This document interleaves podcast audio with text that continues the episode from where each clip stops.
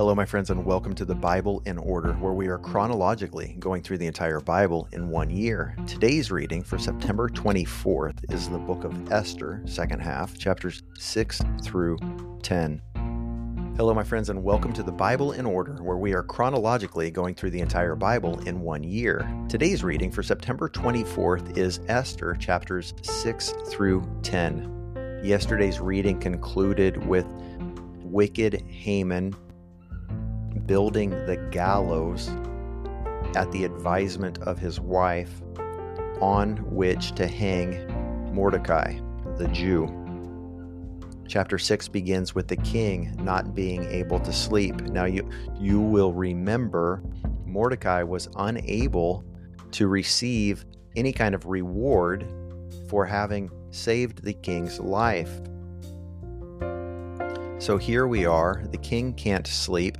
He calls for his attendants to bring him and read to him the annals or the chronicles of what's been going on in the kingdom, and they read about Mordecai and what Mordecai has done. The king asks how Mordecai has been rewarded for this, and nothing has been done for him. Enter Haman. The king says, Haman, what should be done to honor someone who the king delights in? How should I reward the one who I want to reward? Of course, Haman is still puffed up in his pride and arrogance and assumes that the king wants to honor him.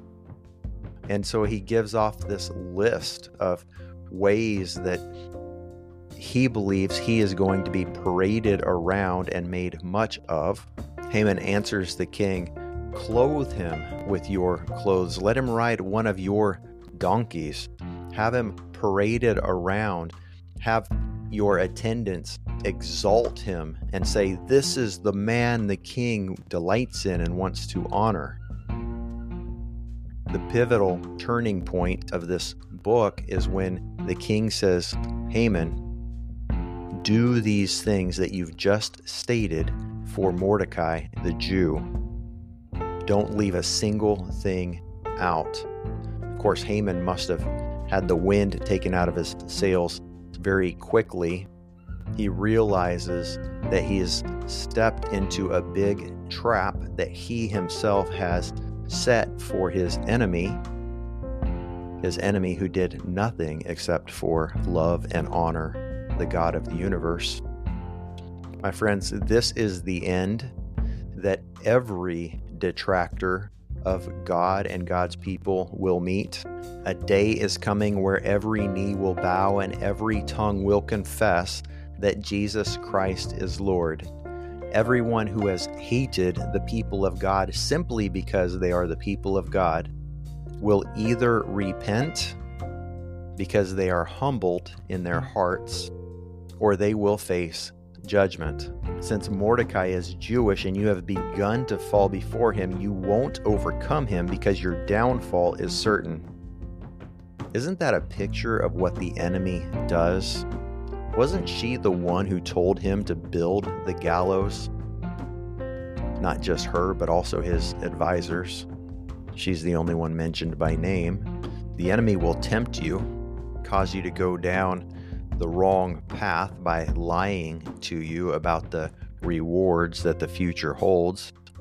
And then as soon as you get caught, as soon as things start to go the wrong way and fall apart, the enemy will then turn and point at you and say, "Look what he or she did." Why didn't Haman's wife urge him to go and beg for forgiveness? Maybe she did, and it's not recorded here for us. But the thing is, he didn't go and beg for forgiveness. He didn't go and humble himself. The next day, Haman goes with the king to Esther's house. Again, the king requests of her, "What is it that you want? I will give you anything up to half the kingdom." She says, "Spare my life and the lives of my people."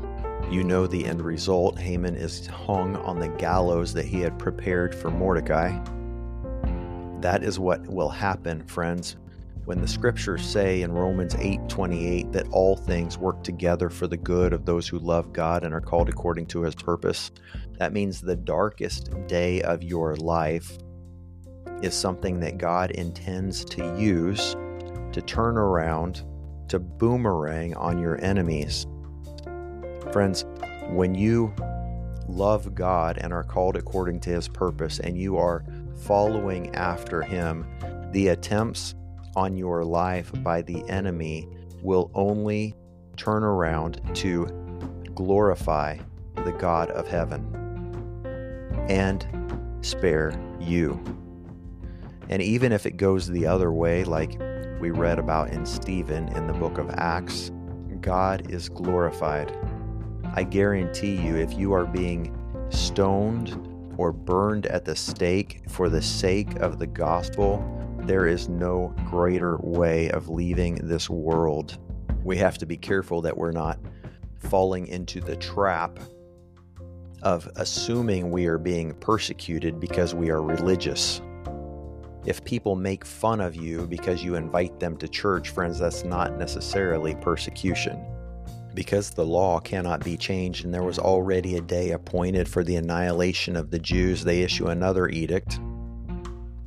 And this one is to allow the Jews to annihilate the people who hate them and seek to persecute them.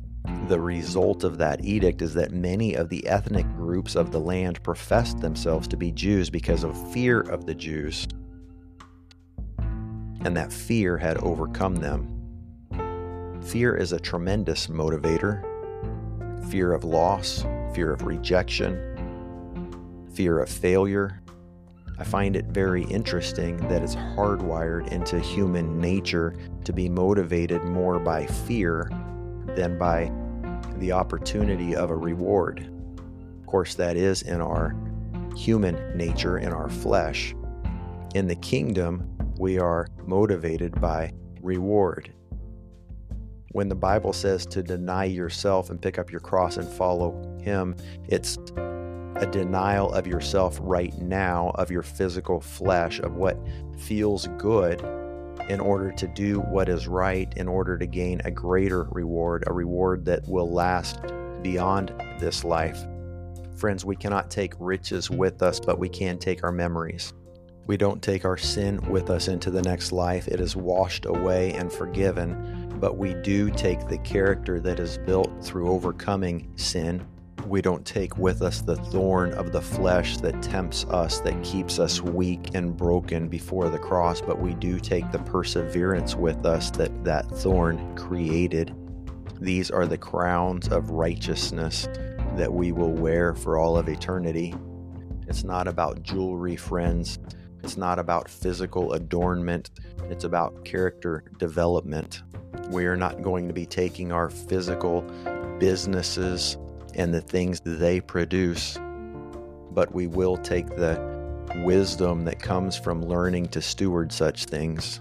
In chapter nine of Esther, we read about the day when the Jews were set free and delivered and rose up against the people who were persecuting them, the people who wanted to kill the Jews simply because of their association with the Most High God are the ones who were taken out.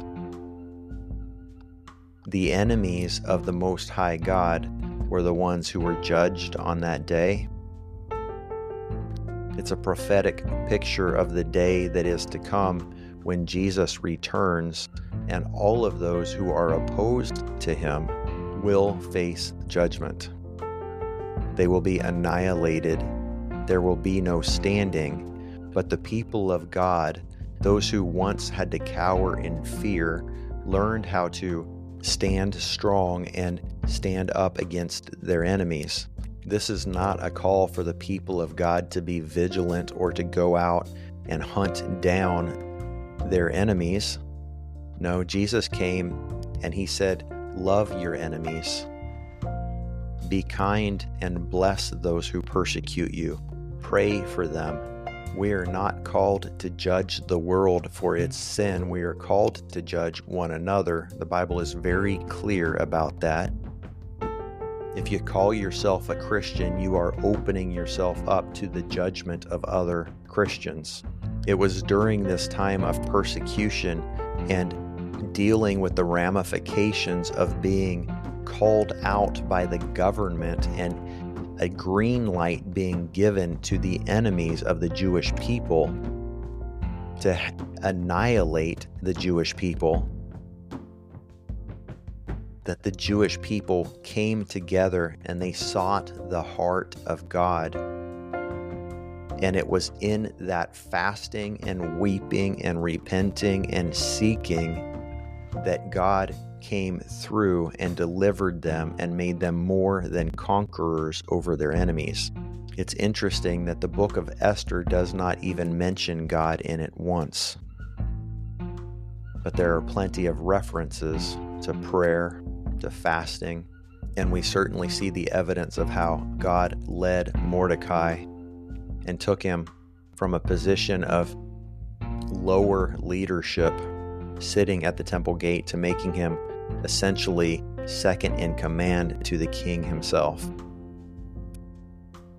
Friends, there's a direct, friends, there's a directly proportional relationship between how much one listens to God and follows God and is willing to engage in the hard process of telling the truth of God and living by that with integrity, to how successful they are in this world. I'm not talking about using the gospel to obtain material wealth or riches or anything. I'm saying that when we humble ourselves before the Most High God, He will exalt us.